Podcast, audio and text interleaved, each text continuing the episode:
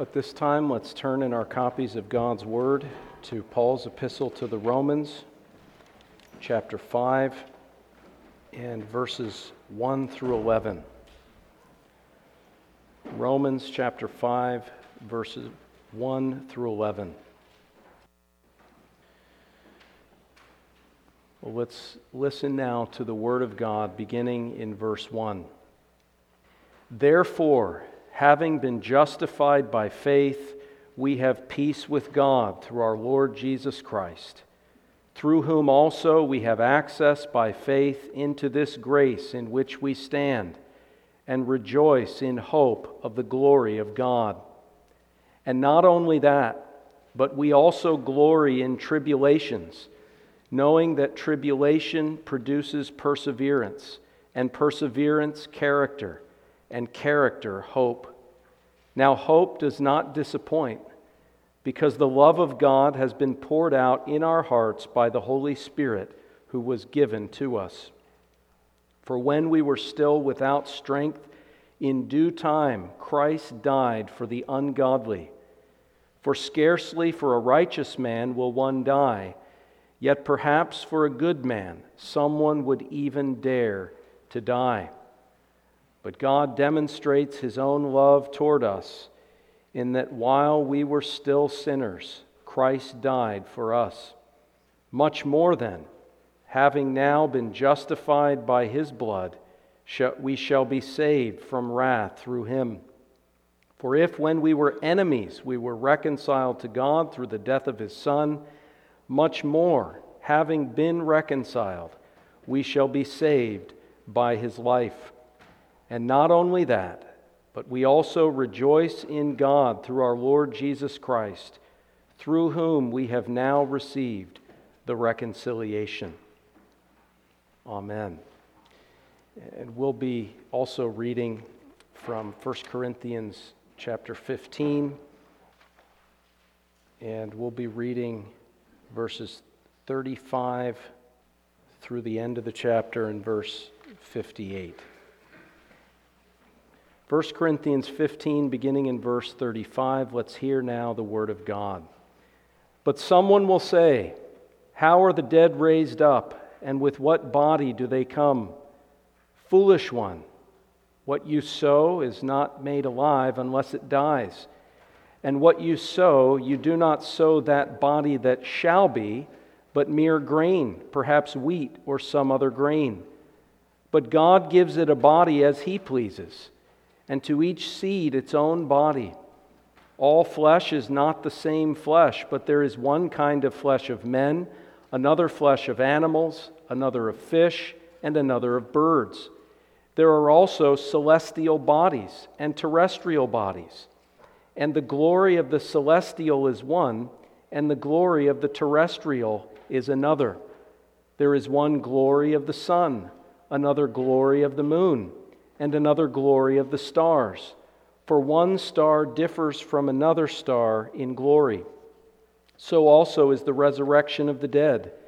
The body is sown in corruption, it is raised in incorruption. It is sown in dishonor, it is raised in glory. It is sown in weakness, it is raised in power. It is sown a natural body, it is raised a spiritual body. There is a natural body and there is a spiritual body. And so it is written the first man, Adam, became a living being. The last Adam became a life giving spirit. However, the spiritual is not first, but the natural, and afterward the spiritual. The first man was of the earth, made of dust. The second man is the Lord from heaven. As was the man of dust, so also are those who are made of dust. And as is the heavenly man, so also are those who are heavenly. And as we have borne the image of the man of dust, we shall also bear the image of the heavenly man. Now, this I say, brethren, that flesh and blood cannot inherit the kingdom of God, nor does corruption inherit incorruption. Behold, I tell you a mystery. We shall not all sleep, but we shall all be changed. In a moment, in the twinkling of an eye, at the last trumpet. For the trumpet will sound, and the dead will be raised incorruptible, and we shall be changed. For this corruptible must put on incorruption, and this mortal must put on immortality. So when this corruptible has put on incorruption, and this mortal has put on immortality, then shall be brought to pass the saying that is written Death is swallowed up in victory. O death, where is your sting? O Hades, where is your victory? The sting of death is sin, and the strength of sin is the law. But thanks be to God, who gives us the victory through our Lord Jesus Christ. Therefore, my beloved brethren, be steadfast, immovable, always abounding in the work of the Lord, knowing that your labor is not in vain in the Lord. And may He bless the reading of His word to us this morning. Amen. Well, seeking the Lord's help and blessing this morning, let's turn back to Romans chapter 5 and verse 2. Romans 5, verse 2. Uh, here, Paul has established that those who have been justified by faith have peace with God through Christ. And he goes on, verse 2 through whom also we have access by faith into this grace in which we stand and rejoice in hope of the glory of God. And for several weeks now, we've been focusing upon that last phrase and rejoice in hope of the glory of God. Paul is going to go on to deal with the many difficulties and afflictions that believers face in this world and in the Christian life. You see, verse 3, he talks about tribulation and the need for perseverance. Uh, but Paul says that all of this, in some sense, is grounded not only in our justification, being right with God and having peace with God, not only in the gracious favor of God that is ours in Christ, but it's also grounded in our hope of the glory of God, which we've seen as a reference to heaven. We rejoice in, in a hope of glory, the eternal weight of glory. Uh, Paul speaks of the spiritual blessing of union with Christ in this world in the book of Colossians as Christ in you, the hope of glory. And that's what he's speaking of here. And he says it's a cause for rejoicing. We rejoice in hope of the glory of God that will be manifested at the consummation of the ages, at the last day, and in the world to come.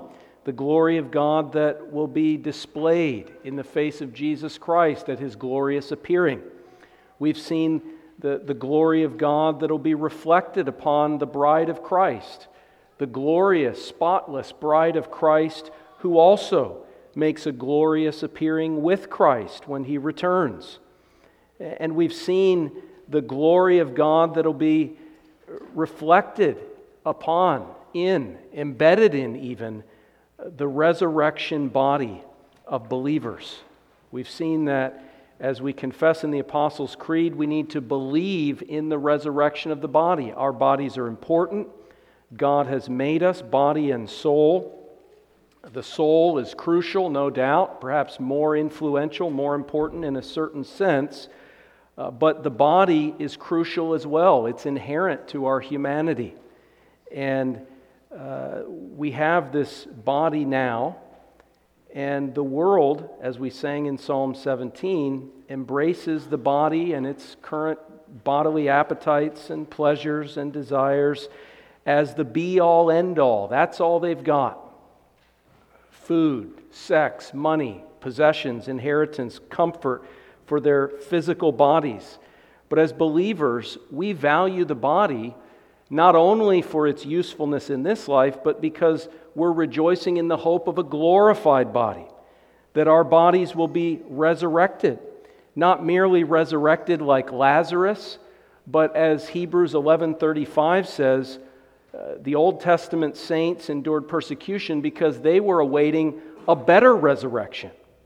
See, it's not just that the resurrection Christ returns and raises us up to be as we once were, but it's a better resurrection. We've seen that it's a superior resurrection, as Paul repeatedly points out in 1 Corinthians 15, that Christ is the second man, the last Adam, the superior Adam, the final Adam, the consummate Adam. And it's not only that he gives us a body that's superior to our vile body, Philippians 3:20, but also it's conformed to his glorious body, uh, which is superior to the body of the man of dust, to the body of Adam. 1 uh, Corinthians 15, as we saw several times, I'll just point it out by way of review. It identifies the body of the first man, the dust body of Adam, as that body that was formed and shaped in Genesis chapter 2, uh, verse 9. So 1 Corinthians 15 45 says, So it is written, the first man, Adam, became a living being. That's Adam before the fall. That's the natural body that Paul contrasts with the superior, celestial, heavenly, spiritual oriented body that we will receive in conformity to the glorious body of the Lord Jesus Christ. And then we, we talked about the fact that this is, uh, this is a confessional teaching. Confession of Faith 32 2. At the last day, such as are found alive shall not die, but be changed, and all the dead shall be raised up with the self same bodies and none other, although with different qualities, which shall be united again to their souls forever. So it's the same body, but with superior qualities. That's what Paul is getting at in 1 Corinthians 15, superior to Adam's pre fall dust body. Nothing could be more clear in the writings of Paul. It's a better resurrection. The believer's glorified resurrection body will be superior to Adam's pre fall dust body, and we said this is the case in at least four ways. We saw first that it's a spiritual body, and its spirituality exists in relation to the Lord Jesus Christ, who has become a life giving spirit. Uh, again, 1 Corinthians 15, the passage that we just read, he, he contrasts the natural body that's sown and the spiritual body that arises. Uh, verse 45, it's he says, It is written, the first man, Adam, became a living being. The last Adam became a life giving spirit. And I want to emphasize this the word life there, what's that referring to? When it says that Adam became a living being, that's referring, or at least inclusive of, his physical life. God breathed the breath of life into the body that he had formed out of the dust of the ground, and he became a living being. In fact, similar language is used of the animals. And so this is dealing with the animation of Adam's body by way of his soul. So the emphasis, though not exclusive, of course, God gave him a soul, but the emphasis of the life here is physical life. And Adam procreated with Eve and produced uh, eventually Seth, and on down the line, we all descend from him. And so we've received life from him in that indirect derivative sense. Uh, but the last Adam is different with respect to his spiritual seed, of whom he is the first fruits from the dead. And now he at the resurrection will raise up in glory all of his spiritual seed to populate uh, the new heaven and earth, the, the new land of our habitation, even heaven itself. And the way in which the, the last Adam relates to his people is that he is a life giving spirit. Now, again, that word life, what does it refer to? It's not talking about spiritual life, certainly not exclusively of spiritual life, but the context here is that he is the giver of physical life to his people. That at the resurrection, it is Christ, the God man, who raises them up, who, as it were, gives birth to them out of the womb of the grave. They're brought forth. He's the firstborn from the dead. They're born. Every believer at the second coming is born from the grave, born into this new resurrection life. And of that physical life, when we speak of a physical bodily resurrection, this is telling us of that physical bodily life, the second Adam, the last Adam, will be the one who imparts and sustains that life, even as he relates to the new heaven and the new earth, as the Sun of righteousness, as the, you know, the, the source of light. Revelation says there's no need of sun or moon, but the Lamb is the light thereof. Christ supplies the light, the heat, the source of all life, and, and it's no less true of the glorified, resurrected bodies of his people. The word life there is referring to physical bodily life. Christ gives not just spiritual life through regeneration, we have that now, but there's coming a physical bodily resurrection life that flows directly from Christ in the world to come. That's the context. Paul's not talking about spiritual life in 1 Corinthians 15. He's talking about physical bodily resurrection life. And so we said that Christ is a life giving spirit. God is spirit. And so the divine life of God, the second person of the Trinity, who is spirit, that divine uh, spiritual life of the Godhead becomes incarnate and is made flesh and through Emmanuel, God with us, God communicates life through that human nature unto all for whom he died and rose again through his resurrection. And through the resurrection at the last day, he imparts that life and sustains that life in this unique way. And that's what the Bible's talking about when it calls him the bread of life, the water of life, the fountain of life, the light of life. It's more than just he sustains my soul, but in eternity, our bodies will be, if we're believers and we're in heaven, they will be directly sustained by the God man Christ Jesus. And isn't this what Jesus was saying in John chapter 6? John chapter 6. So often we read verses uh, like the ones included here, and Jesus can say something over and over and over again, and we don't pick up on it, uh, despite the repetition. But John 6 38, uh, he says, For I have come down from heaven not to do my own will, but the will of him who sent me. This is the will of the Father who sent me, that of all he has given me I should lose nothing but should raise it up at the last day. What is the main theme of the Bread of Life discourse? Well, there are many significant themes, but at the heart of it is the resurrection of the dead. When Jesus says he's the bread of life, the bread from heaven, the bread of God, the living bread, and that you need to eat and drink him and he gives eternal life, what's the emphasis? It's not that it's excluding spiritual life, but notice again and again, verse 39, verse 40, verse 44, verse 54, again and again, he says, And I will raise him up at the last day. And I will raise him up at the last day. And I will raise him up at the last day. When he says he's the bread of life, he's not just saying, In this life, I feed your soul, but he's saying, I am the source of all physical and spiritual life.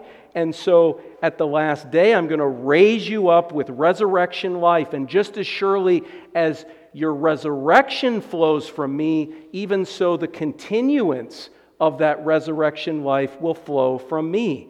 Even as bread sustains the body, I will sustain your body. I will raise you up at the last day. We must eat his flesh and drink his blood. Now, of course, that's speaking of faith. That's speaking of receiving Christ, his person, his work on the cross. It's symbolized in the Lord's Supper. But, my friends, Jesus connects that idea of receiving him as a source of life not merely with spiritual regeneration or the spiritual resurrection of our soul, but he includes the physical resurrection of our bodies and the continuance that we have therein. Uh, he is the vine, we are the branches. Understand what He is to your soul now, He will also be to your body in the world to come. It, we could go to John 15, we could, we could hopscotch around the scriptures. This is a clear teaching of Scripture.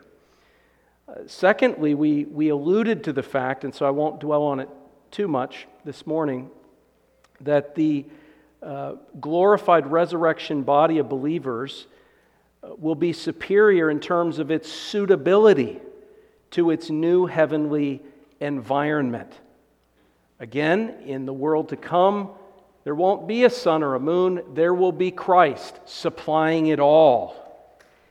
And in that unique heavenly environment, which will be radically different than what we experience today, uh, we're going to need a body that's not flesh and blood, a dust body conforming to the dusty earth, as Paul says, but rather a body that is heavenly, celestial, spiritual, conformed to the man from heaven, uh, suitable for that heavenly environment. Again, we, we read it, 1 Corinthians 15 40, verses 47 through 50. He links the type of body that will be raised up in glory with the heavenly environment that those bodies will inhabit. And so we, we made that point as well. But thirdly, moving on to, to the third of four aspects of this superiority, thirdly, the believer's glorified resurrection body will be superior to Adam's pre fall dust body in terms of its suitability to its new heavenly activities and occupations. So, not merely suitable to the heavenly environment, but it will be made suitable to our heavenly activities and occupations. Now, at this point, we need to be careful that we're not going beyond the scriptures, that we're not being speculative. Uh, 1 Corinthians 2, verse 9 tells us that eye hath not seen, nor ear heard, nor has it entered into the mind or heart of man what God has prepared for those who love him. Now, in fairness, the very next verse says that he has revealed these things, these mysterious things, but you can see the balance there. He's told us some things, but not everything. And there's a good deal of detail in terms of the world to come that he simply has not revealed to us.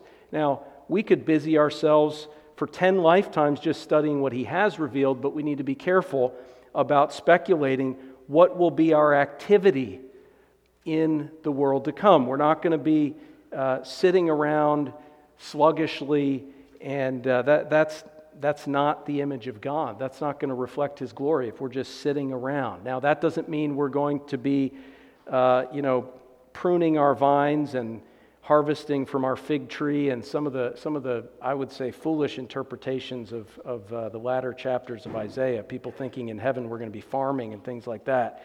Um, but, but the fact is, we don't know all the details. We know we'll be worshiping God.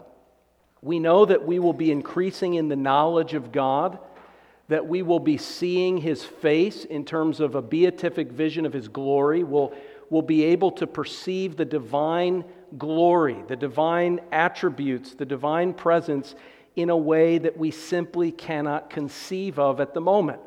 As creatures, we won't be able to peer into the essence of God uh, in a sort of immediate perception of who he is because we're creatures and he's God. He has to reveal it. But he'll reveal it in such a way that the Bible speaks of it as face to face. And of course, we'll see his glory revealed in the face of Jesus Christ, the, the Emmanuel, the God man, God manifested in the flesh. And we'll see his glory reflected in the environment around us and in the believers that we inhabit that land with. And all of these things, we will be increasing in the knowledge of God. And of course, God is inexhaustible, so that in itself will last forever. It will never become boring. As one Puritan said, uh, in heaven, it will be uh, almost as if it just is a constant refreshment of everything. It, we, will never get bored, it'll, it'll never get old Every, every second, as it were, is a new eternity. And it'll just be fresh and constantly invigorating and interesting. And so th- there's an eternal progress in the knowledge of God and in the worship of God in light of the knowledge that we gain. We will be fellowshipping with those other brothers and sisters in the Father's house. Uh, we'll be communing with them. We'll be recounting God's glorious works on our behalf and His goodness to us throughout our lives and, and His goodness to us in eternity. So there will be fellowship and edification and conversation. Um, will there be tasks and assignments? Perhaps there will be. We're told that His servants shall serve Him.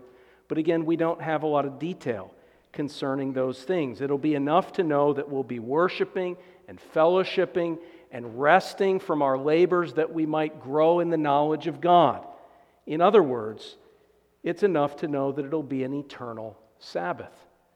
And that should remind us how crucial it is to value the Sabbath as we have it in this life, once a week. It's something that ought to be essential and at the core of our Christian life because this ordinance of God prefigures and foreshadows our eternal delight and joy in the presence of Christ for all eternity. If we don't value the Sabbath now, why do we think that we're going to be spending eternity in a heavenly Sabbath? Now, I realize there are good, godly Christians that are confused by teachers that are confused who are also good and godly. But let me say this uh, in a Reformed church, we're not confused by those people, are we? We have the Sabbath, it's been given to us. We have it in our confession, in our catechisms. We hear it discussed in the preaching of the word, the teaching of the word. We have the Sabbath day. Uh, we're not dispensationalists. Uh, we're not confused by so many of these false teachers, or, well, good teachers that teach false things on this issue. But, but we have it. And so I, I would urge you to examine yourself. Are you valuing the Sabbath that God's given to you? If there are those who brazenly violate the Sabbath and treat it as something that's unimportant, then that's a serious reason for concern about your soul. Let's, let's, let's leave the, the confused dispensationalists aside. Let, let's ignore them for a moment and be charitable and gracious that they've just been hoodwinked by someone who should have studied more uh, of the scriptures. But, but you're hearing this doctrine. You have this doctrine. You have this ordinance. What are you doing with it? Those who brazenly reject the earthly Sabbath should question where they're head, whether they're headed for an eternal Sabbath. Are you resting from your labors and seeking to grow in the knowledge of God in the face of Jesus Christ on this day? Are you decluttering it of all of these other things that get in the way? Are you engaged in the activities and occupations of heaven itself on this day which prefigures heaven itself?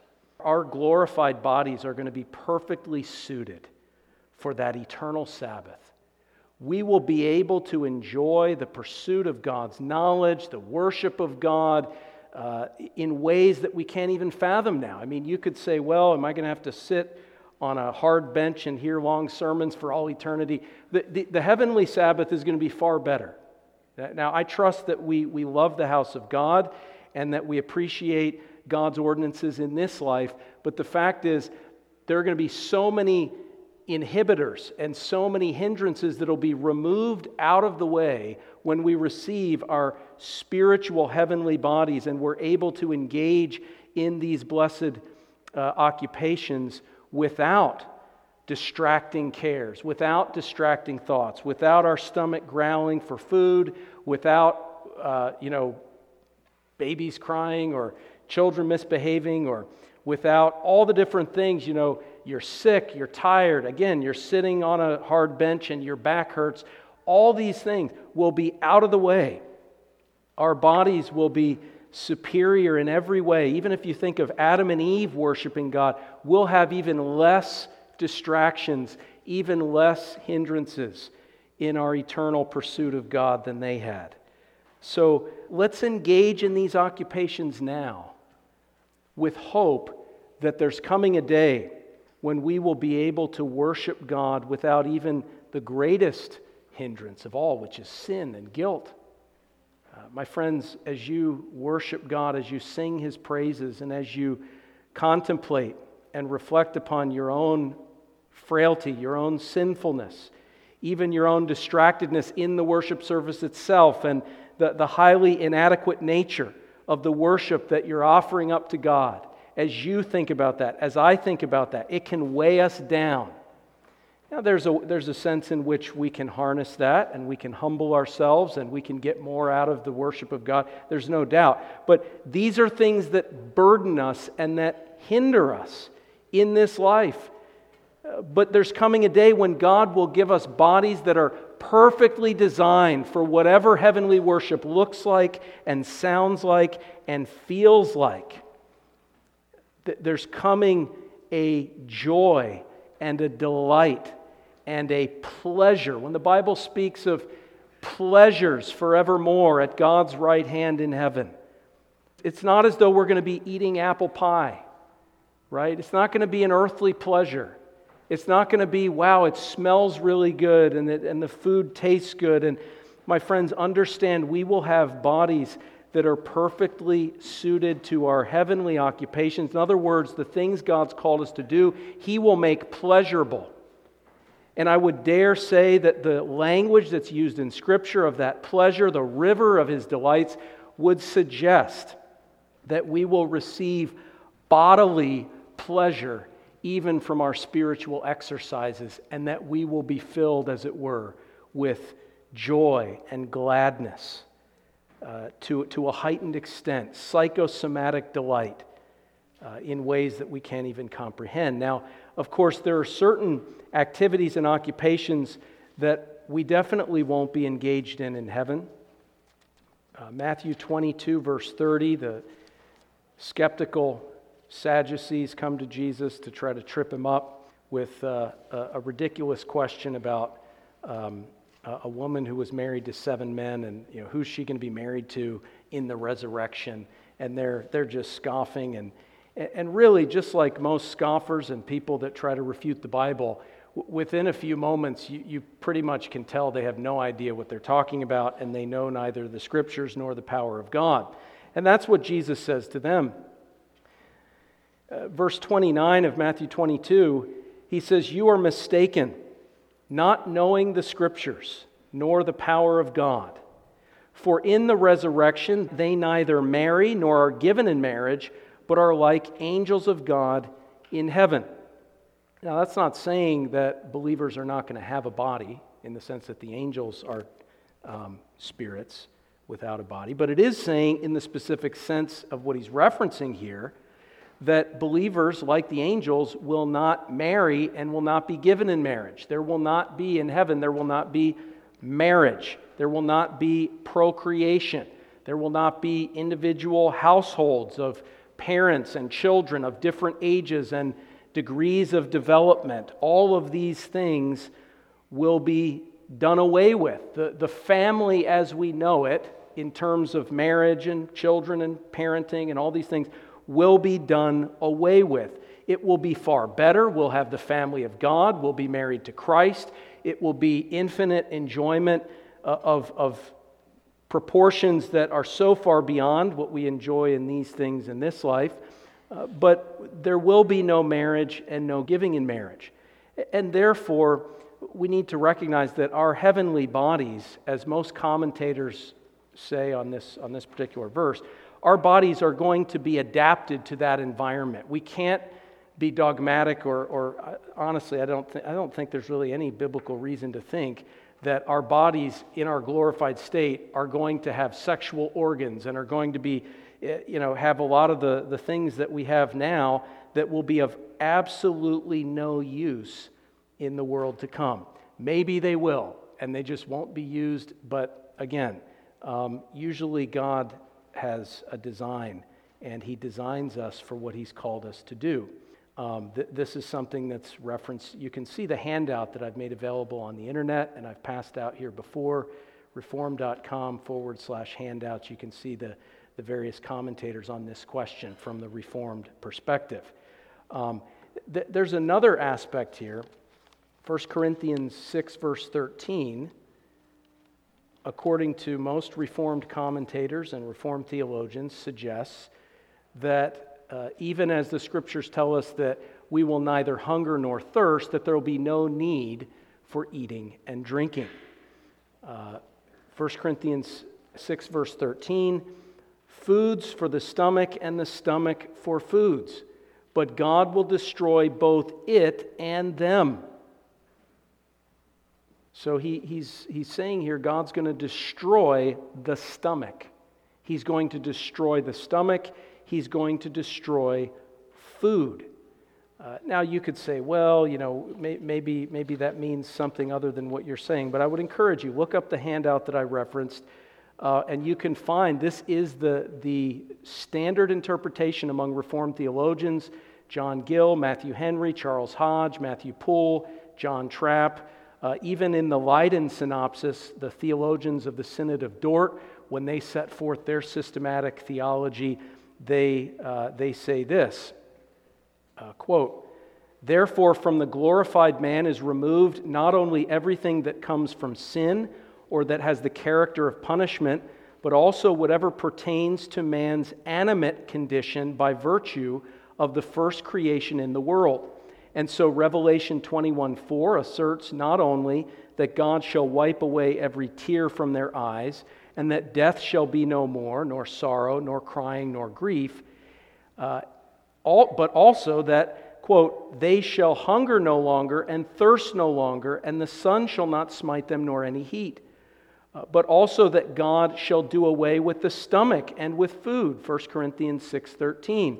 And also that in the resurrection they will not lead into marriage nor be given into marriage, but they will be like the angels of God in heaven. So they connect these passages and say, uh, there will be no physical appetites for food and drink, no need for that, no need to digest your food, no marriage, no giving in marriage, and no procreation.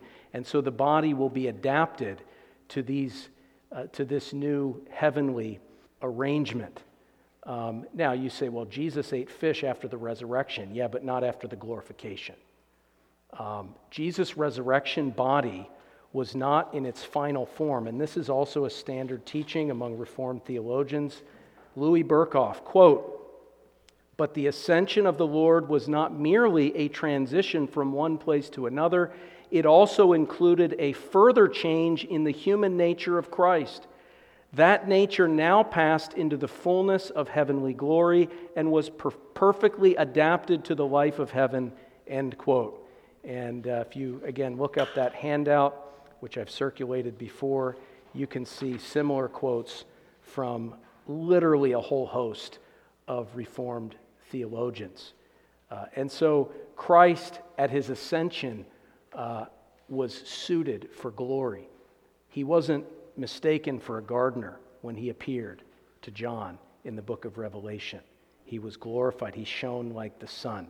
So uh, in the resurrection, we will be sons of God, being sons of the resurrection, will be raised up and, in a sense, reborn physically into that world to come with a suitable body for those heavenly occupations. Fourthly, the believer's glorified resurrection body will be superior to Adam's pre fall dust body in its perfect and unchangeable liberty from even the possibility of enslavement to sin or its miserable consequences. It's perfect and unchangeable liberty or freedom from even the possibility of enslavement to sin or its miserable consequences. Uh, Adam and Eve had the, the pre fall dust body, and they had the possibility of sinning. And it was possible for their physical appetites in craving the, the forbidden fruit to lead them by their own choice uh, in the wrong direction. And they lost everything, and they were enslaved to sin and to the miserable consequences thereof. That will not be possible for believers in their glorified, resurrected condition. In Romans chapter 8, the Apostle Paul makes reference to this freedom, this liberty. Uh, th- th- there's no greater freedom than uh, losing the possibility of losing your freedom, right? People look at heaven sometimes and they say, well, we'll be restricted. We won't be able to sin. Yes, but see, that's the greatest freedom imaginable because sin is enslavement. It will be impossible for us to fall back into that enslavement to sin or to the miserable consequences of sin. We will be perfectly and unchangeably free from that possibility. Romans 8 19. For the earnest expectation of the creation eagerly waits for the revealing of the sons of God. It's important. We're going to look at the, the connection here between freedom and liberty, but also this idea of the sonship that will be fully manifested in our glorified resurrected bodies. Sons of God, sons of the resurrection, as we, as we learn from Luke 20. For the creation was subjected to futility, not willingly, but because of him who subjected it in hope. Because the creation itself also will be delivered from the bondage of corruption into the glorious liberty of the children of God. Verse 23 Not only that, but we also, who have the first fruits of the Spirit, even we ourselves, groan within ourselves, eagerly waiting for the adoption, the redemption of our body. In other words, the redeemed inheritance that Christ has purchased for us through his redemption at the cross and through his resurrection. This redemption inheritance, this sonship, this unchangeable freedom and liberty will be conferred upon us at our physical bodily resurrection and glorification at the last day. And that will be final.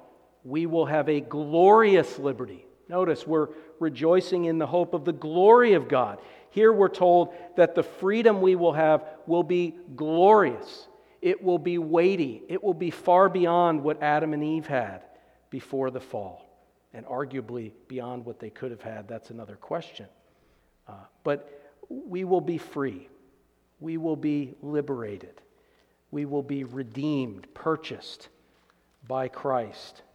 And Revelation 21 7 and 8 tells us that Heaven will be a world of perfect holiness. There will be no sin. There will be no defilement.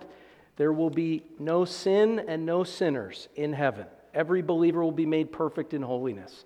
Revelation 21 7 and 8. He who overcomes shall inherit all things, and I will be his God, and he shall be my son.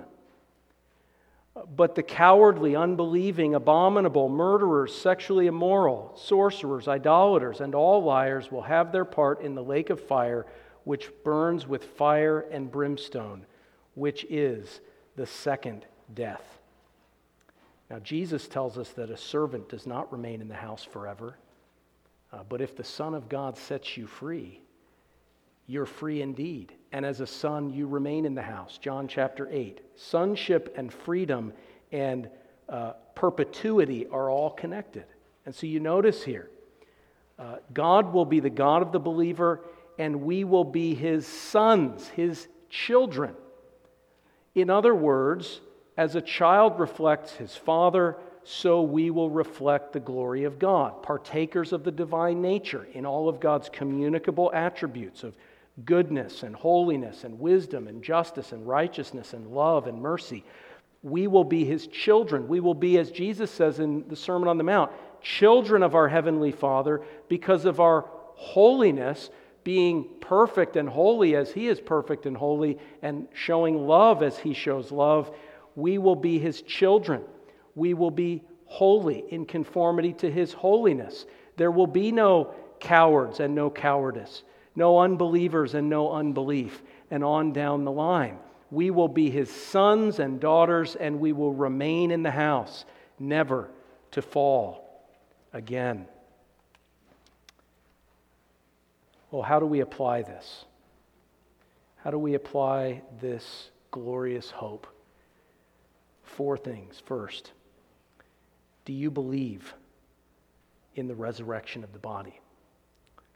Uh, the Apostles' Creed says, I believe in the resurrection of the body. Is that your creed?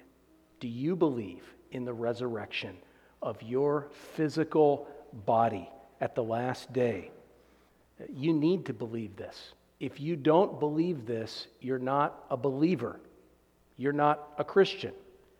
It's essential to the Christian faith to believe in the resurrection of the body.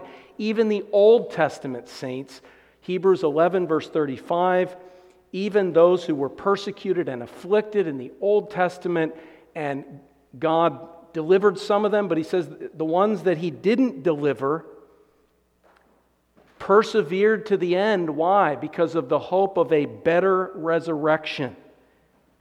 People try to say, well, in the Old Testament, they weren't anticipating a resurrection from the dead. Yeah, well, tell that to Job. I know that my Redeemer lives, and, and he shall stand upon the earth, and my own eyes shall see him. Job expected to be raised from the dead.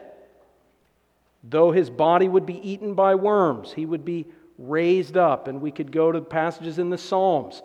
Psalm 73, uh, that hope of being received into glory. But the fact is, you need to believe this. This is at the heart of the Christian faith. Paul says if we don't believe in the resurrection of Christ and of the resurrection of believers, that we're of all people on the earth to be pitied, the most miserable, because our entire belief system falls utterly to the ground. We must believe in the resurrection of the body. And it's interesting when the apostles preached the gospel, they preached this doctrine. They preached it with emphasis. Even when they had a limited time to speak, they preached the resurrection of Christ and the resurrection of the body. And this is what marked out the Christian faith over against uh, so many other ideologies in the first century. Um, Acts 17, verse 18. Uh, we're told that certain Epicurean and Stoic philosophers encountered him, and some said, What does this babbler want to say? Others said he seems to be a proclaimer of foreign gods because he preached to them Jesus and the resurrection, the resurrection of Christ, and the resurrection at the last day and the final judgment. Paul preached these things and people thought he was crazy, people in the surrounding culture. They were expecting, you know, what happens when you die? You're buried in the ground and that's it. Really, in some sense, very similar to many people today who have no hope of the resurrection, no hope of a resurrection body, no hope of a glorious new birth out of, out of the grave into eternal communion with God, they have no hope of this. Their bodies are just basically a rental car, you know, just drive it like you stole it, run it into the ground, whatever. And, and they don't have a hope that the same body that they're living in now, in substance, will be raised up and they'll dwell in it for all eternity. Paul preached it in his day, and it seemed strange and foolish and he sounded like a babbler to these people because they had, had never perhaps heard something like this before. Uh, later on, when he preached in the Areopagus to the philosophers, we're told that when they heard of the resurrection of the dead, some mocked, while others said, We will hear you again on this matter. So people were mocking this, just like the Sadducees who came to Jesus with their convoluted question about the woman who was married seven times and who's she going to be married to in the resurrection? And they're scoffing and they're mocking, just like these Greek philosophers. And Jesus says to them, If that's your outlook, you know neither the scriptures nor the power of God. That's what we're left with if we don't believe in the resurrection of the body. Secondly, do you long for this? Do you long for this. The creation eagerly waits. Believers ought to be groaning and eagerly longing and waiting with hope and with expectation of the glorious liberty of the children of God, of the redemption of our bodies. Jesus says that um, when you see some of these prophecies that I'm giving, when you see these beginning to happen, and you see that my prophetic word is true, then look up, for your redemption draws nigh. Jesus gave many prophecies concerning the people in his own day, the destruction of the temple, things that they could then see fulfilled and say, okay, if these things you prophesied about the temple being destroyed are fulfilled, then now we can be sure that the things you prophesied about the second coming will be fulfilled. And he, he says, your redemption is drawing near. Do you long for that? Do you anticipate that? As Paul in Philippians 3, are you eagerly straining and attaining and laboring, if by any means to attain to the resurrection of the dead. Is that the purpose of your life? To live the Christian life and follow the path step by step unto resurrection glory. Thirdly, do you live in light of this doctrine? You're not just believing it, you not only long for it, but it affects the choices that you make. It affects your mentality, your priorities, your conduct. In other words, when you consider the fact that Christ has redeemed you body and soul, and that your same body, though with different qualities, that same body is going to be raised up. You're going to be inhabiting it for all eternity. Do you then begin to view that body differently? 1 John 3 3 says that we'll be like Christ when we're raised up. And it says, He who has this hope purifies himself, even as Christ is pure. Does the thought of the resurrection of your body in perfect holiness and righteousness motivate you to use your body in a pure and holy manner in this life? Do you realize the dignity of your present body? Uh, are you willing to offer it up as a living sacrifice, holy and acceptable to God? Anticipating that this body that you have, though you are perhaps aging and you've got bumps and bruises and blemishes and injuries and all kinds of things, but this body is going to shine like the sun. Your body will be glorious. It has dignity, it has importance, it has beauty, even now as you anticipate the greater glory to come. Jesus loved your body and gave himself up for your body as well as your soul. And will you unite that body that Jesus shed his blood for on the cross with a harlot? Will you cause those eyes that with Job you're anticipating, I'm going to look upon him with my eyes, and yet with those same eyes you're going to look upon pornography and you're going to involve yourself in greed and pride and uh, anger and uh, outbursts of wrath and all these various things? Are you going to employ your body in things that are diametrically opposed to that glorious liberty of the sons of God? We're told in 1 Corinthians 15 that even spending too much time with carnal, worldly people who don't anticipate this resurrection, spending too much time with those people will cause many believers to imbibe and be influenced by that worldly mentality. Let us eat and drink, for tomorrow we die. 1 Corinthians 15 32 uh, says, Do not be deceived. Verse 33 Do not be deceived. Evil company corrupts good habits. Awake to righteousness and do not sin. For some do not have the knowledge of God. I speak this to your shame.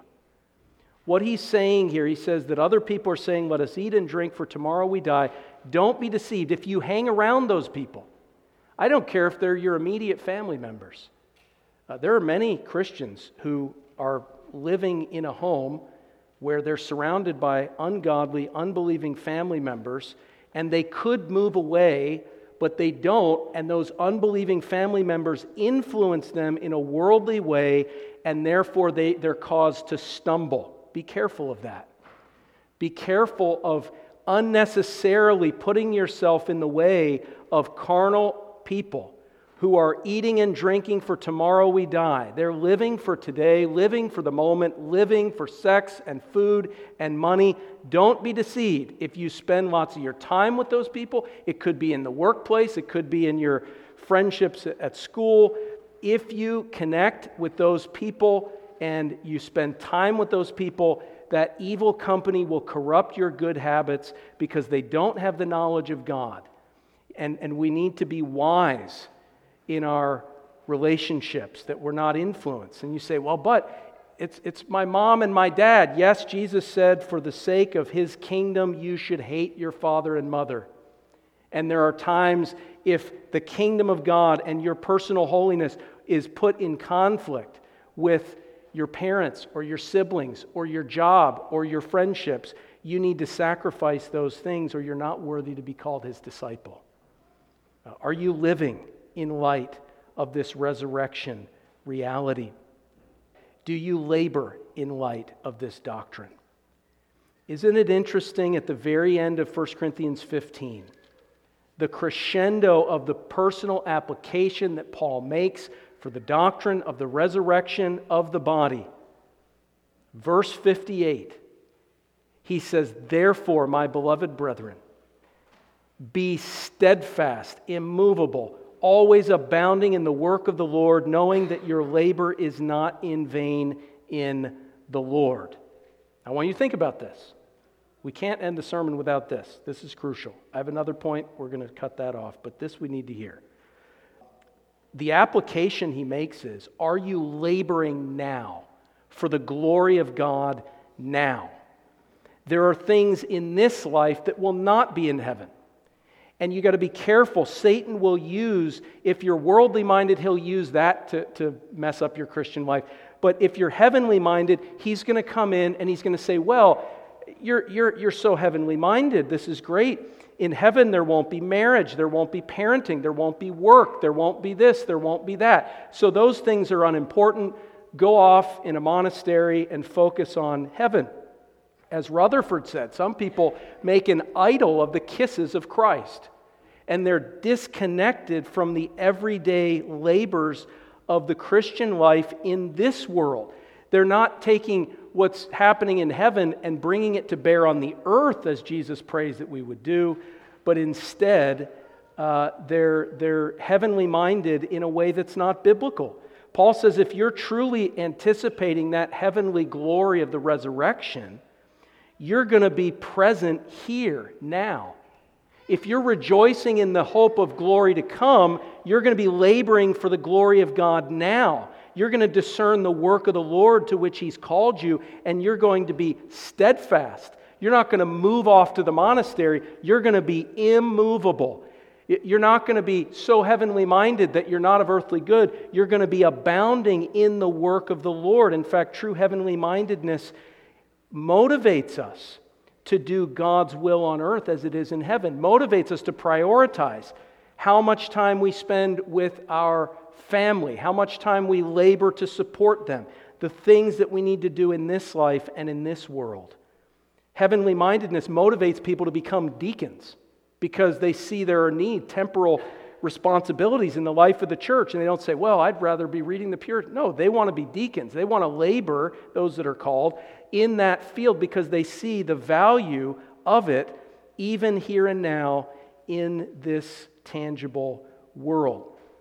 Psalm 90 uh, famously concludes, and we're going to conclude with it, by emphasizing the beauty and glory that's placed upon us in this life as a harbinger, as a foretaste of what is to come. Uh, Psalm 90, verse 16. Let your work appear to your servants and your glory to their children. And let the beauty of the Lord our God be upon us. You say, well, that's going to happen in heaven, and I'm anticipating that, and I'm in my prayer closet. Yes, be in your prayer closet, anticipate the beauty of the Lord upon you then, but this is saying that by God's grace in this life, the beauty of the Lord can be upon you now.